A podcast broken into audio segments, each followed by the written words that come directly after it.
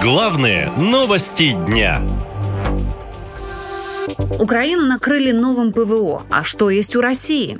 Берлин работает над передачей еще одной системы ПВО «Патриот» Украине к зиме. Об этом стало известно после встречи Зеленского и Шольца в Испании. Канцлер Германии подчеркнул, что накануне зимнего периода Украине больше всего нужно усилить системы ПВО, чтобы обезопасить инфраструктуру от ракетных и дроновых атак.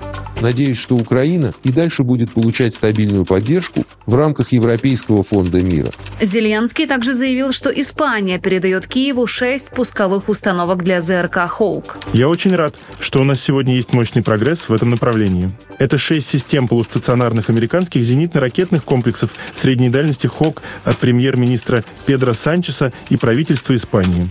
Ранее стало известно, что Украина будет производить собственные системы ПВО. Это планирует сделать к концу нынешнего года. Кстати, стало известно, что парламент Болгарии утвердил передачу Украине неисправных зенитных ракет к ЗРК С-300. Потом Киев самостоятельно сможет вернуть им боеспособность. Однако президент России в вопросе западной поддержки Киеву настроен скептически. Представьте себе, поставки прекратятся завтра.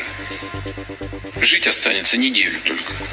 Впрочем, у военкоров и профильных экспертов другое мнение. Они считают, что Россия терпит репутационное фиаско. Ведь все средства, вложенные в ПВО С-400 «Триумф», себя не оправдали. Сначала «Триумф» рекламировали как самую передовую систему, которая не боится никаких средств поражения. Но в итоге Украина поразила самый современный комплекс возле Евпатории. Потом появилась информация об уничтожении еще двух таких дорогущих систем. Удары осуществляются, судя по всему, ракетами Storm Shadow э, или Скальп, что по сути то же самое. Э, отличия между ними практически отсутствуют между этими ракетами французского и британского производства.